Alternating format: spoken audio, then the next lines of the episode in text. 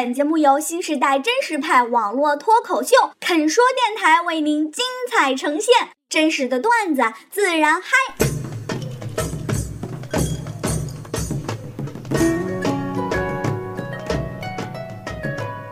关于魔术，他有很多话讲。魔术圈一直有这么一句话，叫做“第一年初来乍到，第二年天下无敌，第三年从头开始”。他巡演的足迹遍布欧洲，法国，法国大半个版图我们应该都跑遍了。西班牙、瑞士啊、加勒比海的小岛我们也都去过。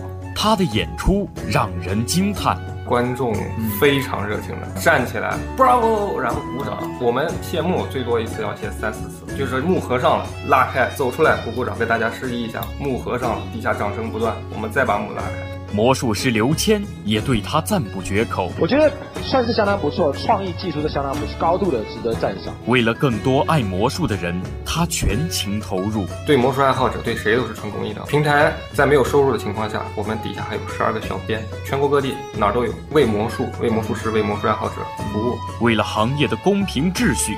他不断前进。中国的盗版商猖獗到什么程度啊？魔术师的道具、魔术师的表演的教学，包括魔术师的表演，都有人抄袭。我们最近在做的就是魔术师的维权。我们其实也在推着中国魔术往前进。他在生活中镌刻魔术的情怀。这辈子不管干了什么，反正魔术永远不会放下。全世界飞到各地去看各地的世界大会，无论我是不是依靠魔术来维生，我希望我在衣食无忧的情况下，我还可以天天表演魔术，为大家带来欢乐。他是魔术师王杰，本期肯说电台带你走进一个真实的魔术师人生。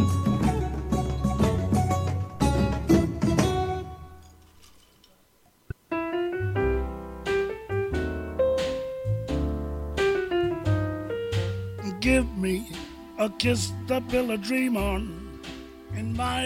好，欢迎收听我们新一期的肯说电台啊！我是大家老朋友尼肯。那么这一期呢，我请到了自己的一个好朋友，呃，魔术师王杰来给我们讲一讲自己关于这个魔术方面的一些经历。嗯，尼克你好，大家好，我是魔术师王杰，就是给我们介绍一下你近期的一些计划，还有这个目前你在做什么呢？我们前一段时间是在做小剧场魔术，然后最近因为一些其他的活动，呃，暂时小剧场是暂停了。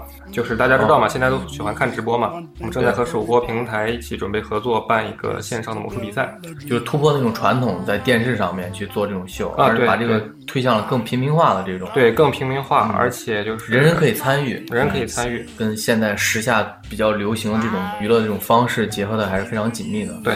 呃，也希望你们这个比赛能够办得很成功，谢谢啊。好，那我们刚才在你聊天过程当中提到了小剧场魔术啊，这个小剧场魔术到底是一个什么样的概念？小剧场魔术其实我在国内不是第一个，不是第一个，不是第一个，最早北京就有人做了。呃，我们知道在北京现在有很多小剧场都是演那个话剧的那种，话剧观众不多，对，两大概两百人以内这样的一个小剧场。肯说电台小贴士：小剧场魔术。提到小剧场，人们首先想到的是话剧或者是相声。小剧场魔术似乎还有些陌生。顾名思义，小剧场魔术是在一个相对较小的剧场里表演魔术专场，场地规模一般在一二百人左右。小剧场魔术是介于舞台魔术和近景魔术之间的中景魔术，它最大的特点是打破了传统舞台魔术语言交流少的障碍，更多融入了脱口秀、话剧的演出形式，偶尔还会加入新潮的主题派对元素，这些都极大的加强了与观众的互动。小剧场魔术更加面向追求先锋的文艺青年，这也让魔术从冰冷的屏幕和遥远的舞台变得焕然一新。小剧场魔术有一个很大的优势，它和观众的距离很近。可能我魔术师离离你最近的时候就一米，就这么远。嗯，你可以在很近的距离来感受这个魔术。很多人觉得在电视上看到魔术以后留下的印象那就是魔术了，其实并不是这样。魔术一定要亲眼所见，就是你要在现场看到的。那样的感受会给你不一样的感受，而且魔术师在现场会跟观众有很多的交流，就是这种气氛在电视上也是做不到的。小剧场的演出现在比较火的就是话剧，还有这个相声。那你觉得就是魔术这块是不是以后也是朝着这个方向去发展呢？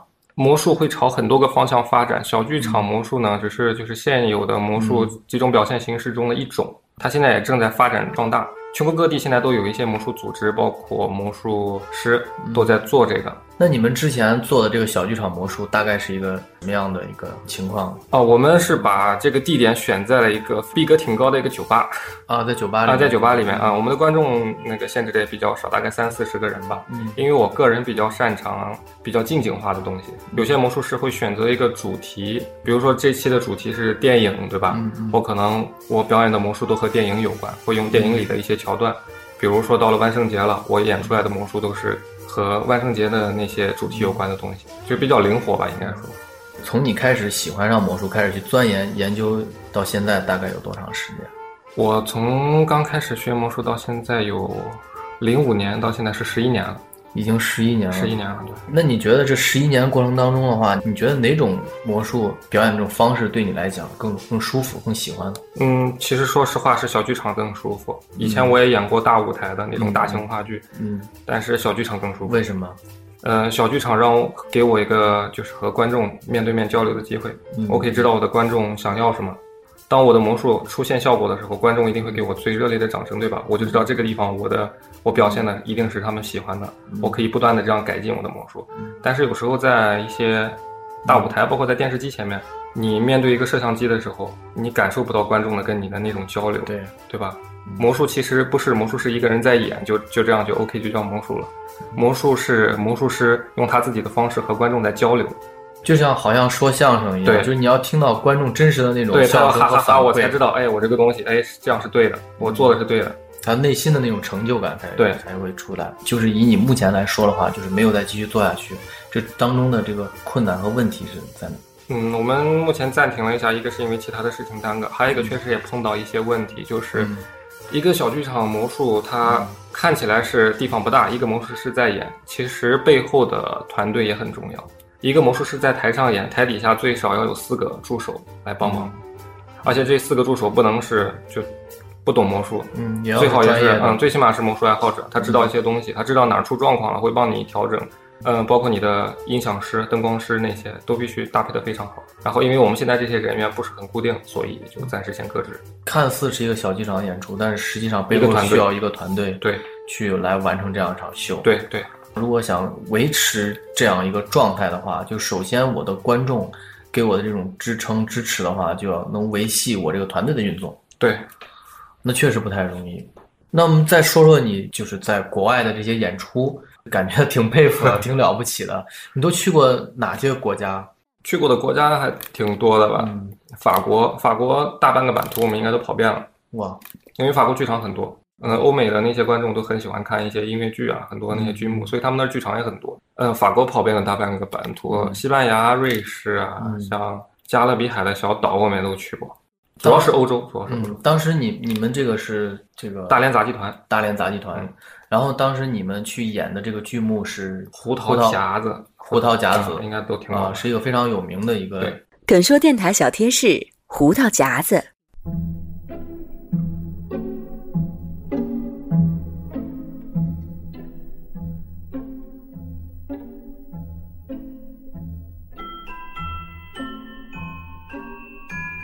芭蕾舞剧《胡桃夹子》是世界上最优秀的芭蕾舞剧之一，有“圣诞芭蕾”的美誉。《胡桃夹子》剧本是根据德国作家霍夫曼的童话《胡桃夹子和鼠王》改编的，全剧描绘了儿童世界的幻想天地，充满着单纯而神秘的魔幻色彩。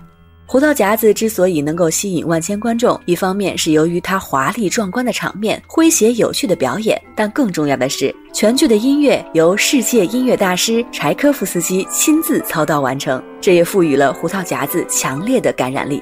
二零零八年，中国大连杂技团与法国芭蕾公司共同打造了全新版本的杂技剧《胡桃夹子》，改编后融入了杂技、魔术、舞蹈、哑剧等多个艺术元素。从零八年开始，这个全新的《胡桃夹子》在欧洲四十五个城市上演，反响热烈。法国电视一台、三台、图鲁兹等电视台，以及法国国际报、西报、文化导读网、舞蹈杂志等众多西方媒体争相报道，获得了巨大成功。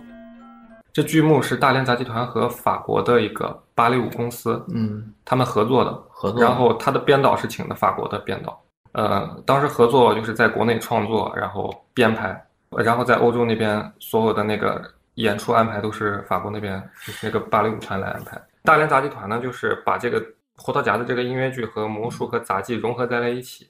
我在里面扮演的这个角色，它是相当于一个主线穿进来的。那个女主角玛莎，她的哎，我是他叔叔还是他舅舅？我忘了，这个忘了。uncle 对 uncle，我就扮演了这个扮扮演他 uncle，然后正好是一个就是魔法师的角色，所以我用魔术把我的那些效果展现出来的时候，就一点都不突兀。嗯，就我应该就是这样的，就是这个角色，对，我就融进去了。那你觉得你这一趟就是欧洲这么多国家、这么多地方转下来之后，你自己的最大的收获感想是什么？收获感想当然是很多的了。嗯，首先，呃，风土人情什么的感受很多，那就不说了。嗯，从魔术上的话，就感觉到欧洲的观众非常热情，非常热情的。嗯嗯，就是你可能在国内演出完了。大家都知道，很常见的在剧场里面的场景是吧？听见好像快结束的声音或者灯亮的时候，大家开始站起来走的走啊，聊天的聊天就开始了。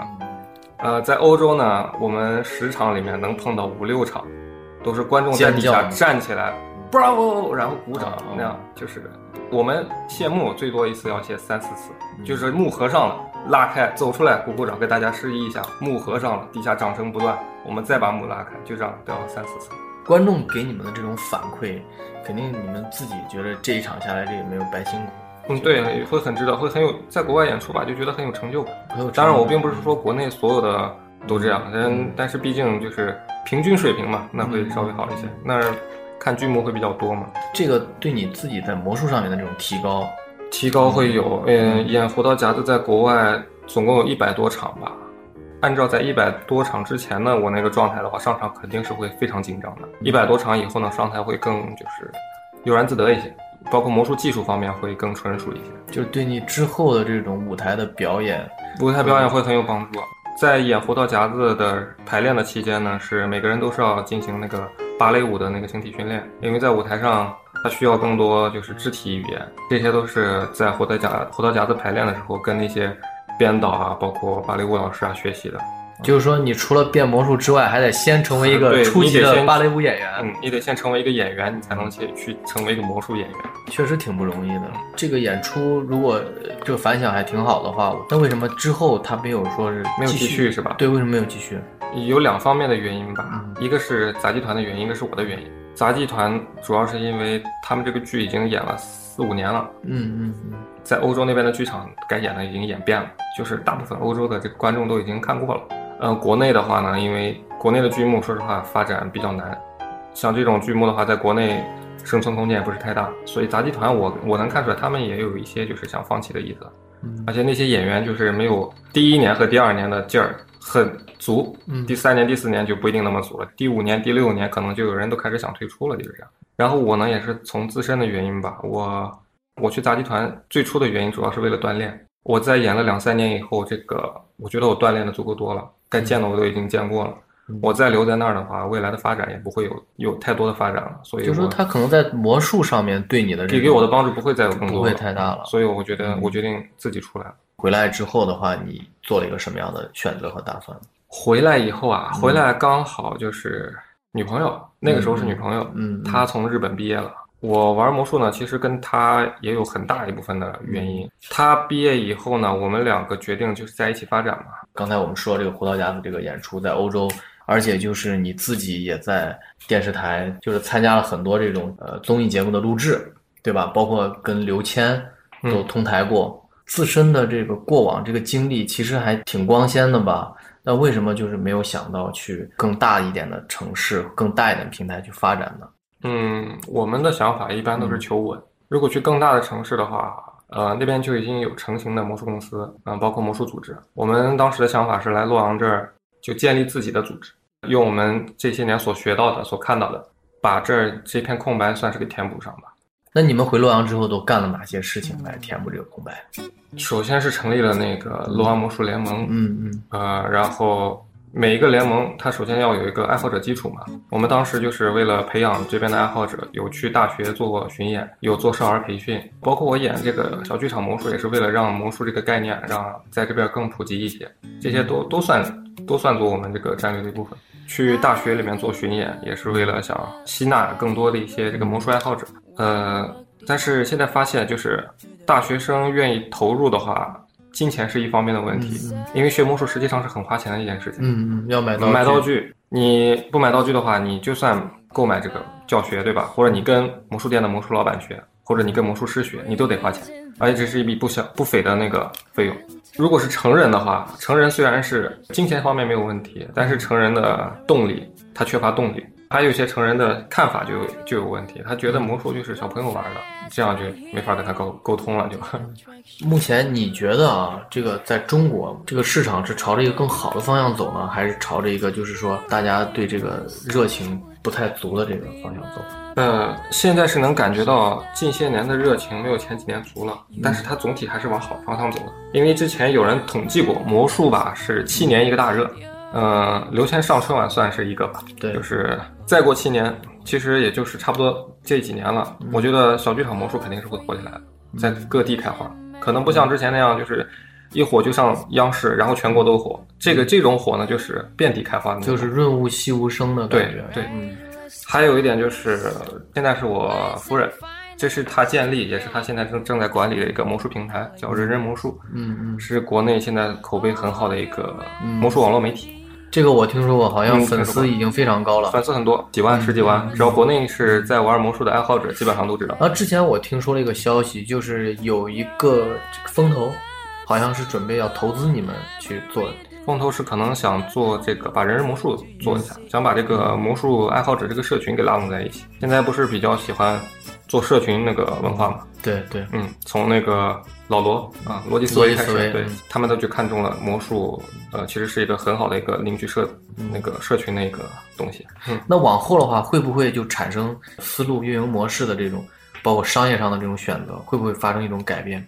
会会，为什么呢？因为我们现在是完全是纯公益的，嗯，人人魔术纯公益，对魔术爱好者，对谁都是纯公益的，我们没有没有收入。平台在没有收入的情况下，我们底下还有十二个小编，就是编辑，十二个小十二个，全国各地哪儿都有，在完善这个平台。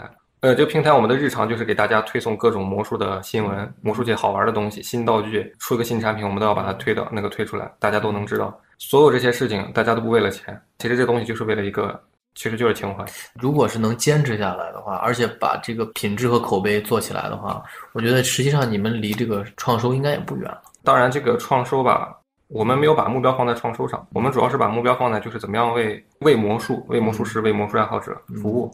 呃，如果能创收的话，那就是顺带的事情，就是有风投看中了这个，觉得这个可以做。我们有了风投以后，肯定能把这些事情做得更好，就更好的服务他们。为什么我们说我们也在推着这个中国魔术在往前进呢？我们最近在做的就是魔术师的维权。呃，我们现在正在和律师事务所合作。因为国内的魔术盗版非常严重，魔术师的道具、魔术师的表演的教学，包括魔术师的表演都有人抄袭，这个在国外的魔术师看来就是大逆不道，就是完全不可能啊！怎么会有人做这种事情？在国内就是触及到法律了，触及到法律的问题。对我们也是为全国的这个魔术爱好者提供免费的咨询。像你刚才说出现这种情况的话，那法律能给予他们什么样的帮助呢？在我们了解情况以后，如果他这个。侵权的事实是就是确实的，他可以找我们替他那个找那个律师，走司法途径来解决这个问题。表演是出现了这种抄袭什么，就可以告他侵权，可以告他侵权，有这个法律依据和支撑在这儿。有，我自己自身就有个案例，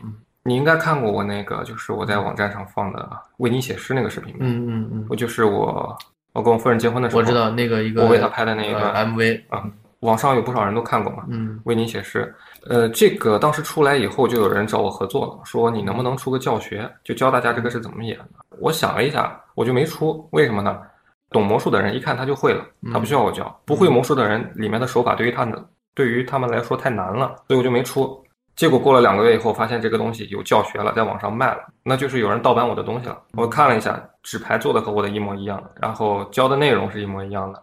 当时我们就开始联系律师，走走司法途径了，给他发了律师函，让他下架，他不做。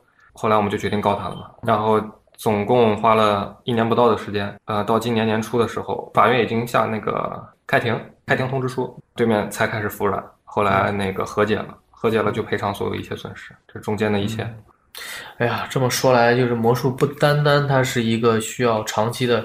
呃，积累啊，训练的一个过程。实际上，像你说的这点也很重要，就必须这是一个知识产权的问题，因为这里面它包含了你自身的一种创意。对，作为你来讲的话，你肯定还是希望把自己的这个这个艺术的这种东西来展现给大家，但是也要防止出现这些恶意的这种侵权和盗版这种情况。对，这个其实是很重要的一部分，就是关于魔术侵权嘛。因为中国的魔术圈在老外的眼中一直都是很混乱的。零九年的时候，北京办了 FISM 世界魔术大会，那个是相当于魔术界的奥林匹克。奥林匹克四年一届嘛，他三年一届，全世界最高规格。呃，刘谦。就是华人之光哈，他在那个 FISM 是评委，经常有人说说刘谦到底技术怎么样啊，或者怎么样？其实刘谦挺厉害的，他在那儿是评委，全世界最高规格的那些参赛者去了，他要给他们打分，就像那些奥斯卡的那些评委，肯定自身对他自身非常厉害厉害才行了啊！当然这个这个就说远了啊。当时北京办那个世界大会，有很多国外的魔术师就声明了，我不会去中国，他们为什么不来？因为他们来中国以后，他们的东西就会被盗版。中国的盗版商猖獗到什么程度啊？就是拿着你的东西一看，我明天就给你做出来，哪怕是一个高科技的这个魔术魔术产品，对吧？拿到手上就很不屑一顾，我明天就给你做出来。他心心里面丝毫没有对版权的任何一丝的这个这个敬重，所以国外非常痛恨这个中国的这个魔术圈的这种混乱。然后我们做这种维权，我们希望通过司法途径来整治这些现象，也是为了就是推动中国魔术往前更进一步吧。那就是从目前的情况来看的话，就是说现在这个问题还比较严重，挺严重的。大家自己人都互相抄，中国人抄中国人。但是怎么说呢？我觉得社会各行各业也是一样的，就像我们。之前对于音乐的这种可以没有限制的下载，到现在这种付费，对于版权的这种，包括电影，都会经历这么一个过程。我觉得，那对于魔术来讲也是一样。聊了这么多，目前来讲的话，让你印象比较深刻的这些演出，像北京台啊、江苏啊、东南卫视啊这些综艺节目当中的话，你觉得哪一个给我当时就是鼓励比较大的，应该是东南卫视的那个大魔镜，魔镜，大魔镜。魔镜那个时候是零几年，零八年学魔术三四年，其实学魔术三四年还是个新手，初学者，还是个初学者。报了这个比赛，就没想着能晋级，就想着去看一看。哎呀，这么多大师，这么多厉害的魔术师，当时刘谦是评委是吧？啊，他是评委，然后想着去看一眼刘谦，挺好的了，我值了。结果没想到一去晋级了，那那一次晋级对我来说是个很大的一个鼓舞。王杰，二十一岁，来自南京。哎。哇，这个厉害啊！哎呀，印在 T 恤上了，好神奇哦！哇，刘谦老师来问，我觉得算是相当不错，创意技术都相当不错，而且它里面很多魔术的效果都是自创的。嗯，啊，像比如说 T 恤，T 恤那个字印上去啊，太厉害了，太厉害，高度的值得赞赏。哎，不容易哎，今天第一位选手的。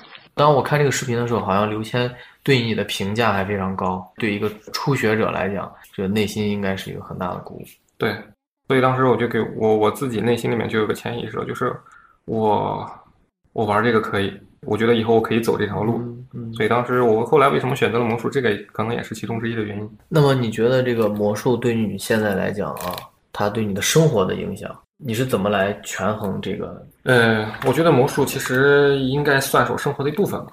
我之前跟我夫人说过一句话，就是这辈子不管干了什么，反正魔术永远不会放下。就是不管你做什么，都要跟魔术有关，不一定跟魔术有关，嗯，但我永远不可能就说把魔术放在那儿，我不再去不再去玩了。嗯我们可能就是维生的方式跟以前不太一样。一开始的时候靠依靠魔术演出，靠魔术演出，靠魔术教学，一定要跟魔术有关。但现在不一样，现在我们可能会做一些网店或者做手工皮具，对吧？嗯嗯。这些看起来跟魔术没有关系，这些有了收入以后，很多都要投到魔术里面去，可以在支撑你的梦想。对，可以支撑我的梦想。时间资金我们都会花在魔术上。呃，之前我采访过一个洛阳的超女的冠军，说了一句话，我印象非常深刻，座右铭就是“生活养梦，音乐不死”。我觉得这个挺好的。你你在这方面跟他，就是我们洛阳的这些整个这个圈里面，就是比较文艺青年的 这种感觉，都还是挺像的。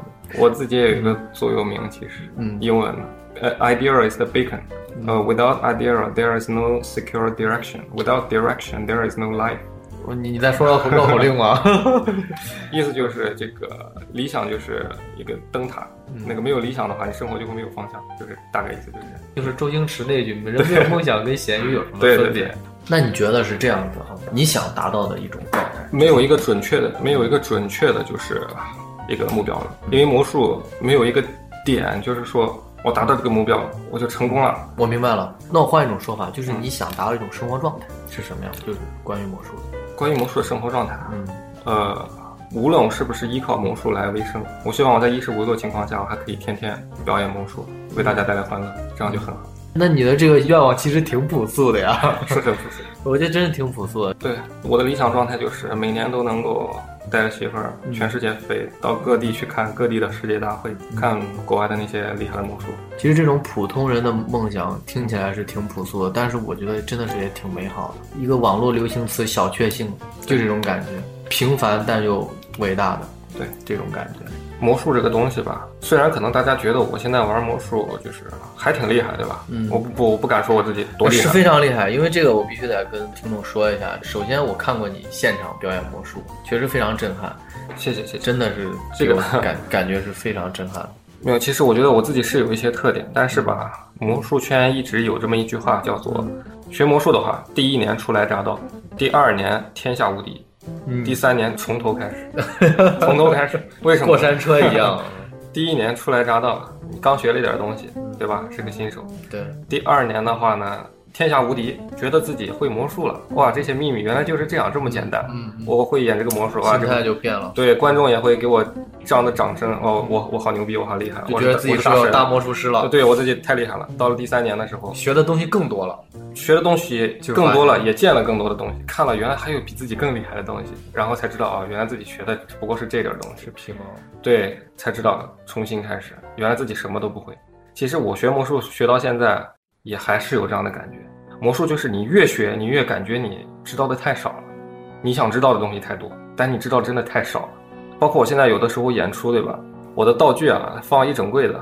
一大墙一柜子，但是我演出之前啊，我真正我想出去演出的时候，我都会站在那儿看着这一箱东西，脑子里边回忆，我都不知道这场我到底真的应该去演什么，就是觉得想给观众呈现更好的东西，但总觉得学的东西不够，永远都会有这样的感觉，就是这种欲求不满。对，欲求不满，永远是欲求不满。求知欲的渴望，这个也是为什么就是魔术让人一学了就停不下来。其实魔术是个很深的坑。确实值得你一辈子去钻研，对，就一辈子去研究它。今天跟你聊这么多，希望这个这期节目能给大家这个在人生，在于你的梦想和在于你的生活的这种坚持也好呀，实现也好呀方面的这种感悟。也谢谢魔术师王杰来做客我们的肯说电台，谢谢，谢谢你肯啊，好，那我们下期节目再见，再见。你说把爱渐渐放下会。走更远，